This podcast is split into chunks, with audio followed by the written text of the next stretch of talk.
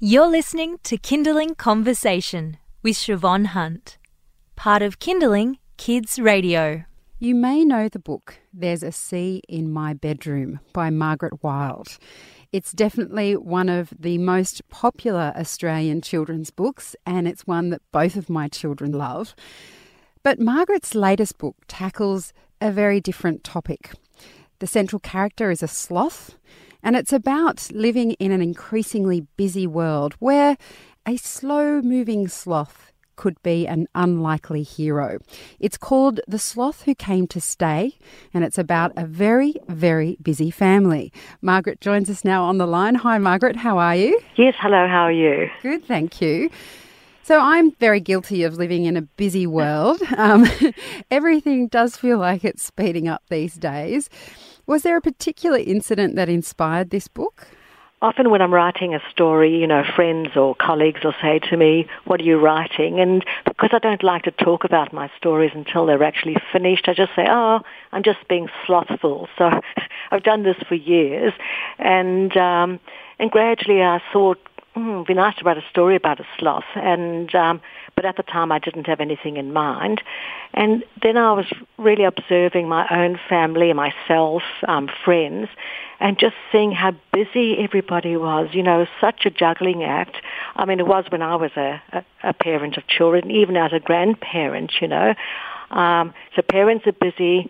Children are often have 4 or 5 activities apart from school, It just seems to me that there's very little time to relax and have downtime.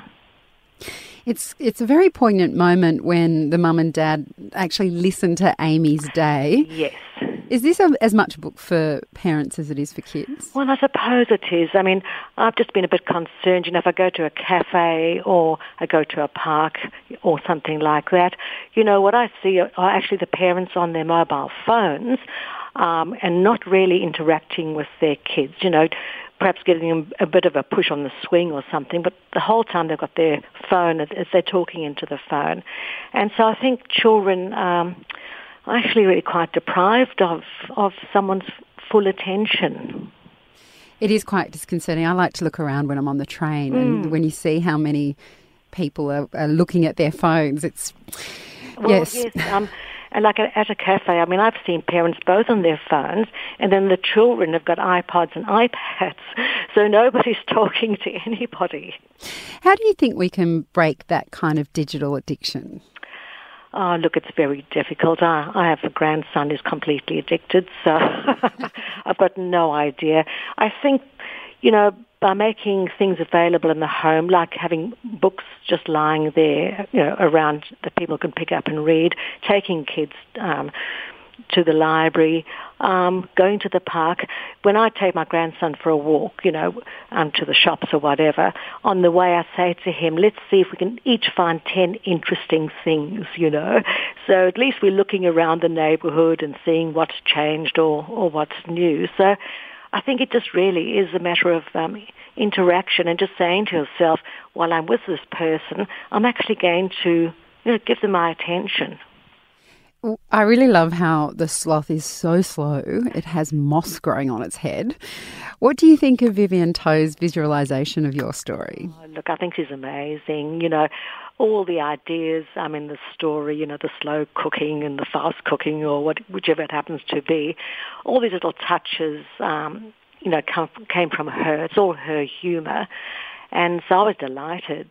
She's a new illustrator, and I think she's probably got at the start of a very big career, in my opinion. And I just think she's very clever, and she managed to have a light-hearted touch, I didn't want this to be a serious book. I didn't write it because I'm trying to give a message or anything like that. It was simply what I've been observing around me, and I think she managed to put in a lot of sense of fun. You're listening to Kindling Conversation. I'm speaking with children's book author Margaret Wild. You may know her from the book There's a Sea in My Bedroom, which has been enormously popular with families since the 80s. Her latest book, though, is called The Sloth Who Came to Stay, and it's about life in a busy family and perhaps slowing down a little bit. Margaret, what were your favourite books as a kid? Oh, look, when I was, a young child, Enid Blyton, I have to say, I was completely besotted. If Harry Potter had been around when I was a kid, I would have been besotted with that. I still remember the feeling of power when I realized, actually, at the age of 7, that I really could read fluently. My brother happened to have an Enid Blyton Secret Seven book from school, and I picked it up. And to my amazement, I felt I could read it, And after that, I became completely addicted to reading. I had 3 library cards, my sister's 3 cards because she didn't read, my parents' cards. So I was at the library every week, every Saturday, borrowing as many books as I could.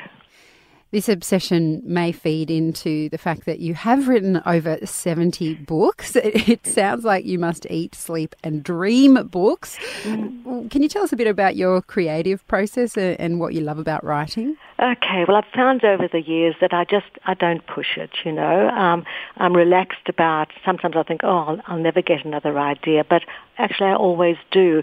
And it is from something I see or I hear or I feel. And when I've got an idea, and I've got one at the moment for a new book, but I'm not ready to write it yet. So I just let it brew away, for as long as it takes, until somehow it all seems to come together. And that's when I'll sit down and start writing it. But really, I'm writing it in my head, and I'm thinking about it before I actually start writing it. How do you think children's books fit into a digital future? I think absolutely. It's one of those things that for a very young child, sitting with a parent or grandparent or whatever on their lap or next to them, sharing a book. So it's not just actually the story, it's again that attention that you're giving to the child and sharing something together. So I think there'll always be a place for books for young children. For older children too, I hope that... I've got a granddaughter who's nearly 18, and she does, of course, a lot on computer and all that. But she still likes having the physical thing of holding a book, and you can take it to the beach. You can take it anywhere with you. So I think people will still want books because they want stories. And, yes, you can read a book online or something, and I do that as well when I'm traveling, but I still much prefer to have that physical thing of holding a book, smelling it, really the tactile thing. Margaret, it's been such a pleasure to speak with you. Thank you so much for your time today. No, thank you very much. That was Margaret Wild. She's the author of The Sloth Who Came to Stay. You've been listening to a Kindling Conversation podcast. We'd like to reach as many parents as possible, and you can help us by giving us a review wherever you downloaded this episode. It means that more people can find us. I'm Siobhan Hunt. See you next time.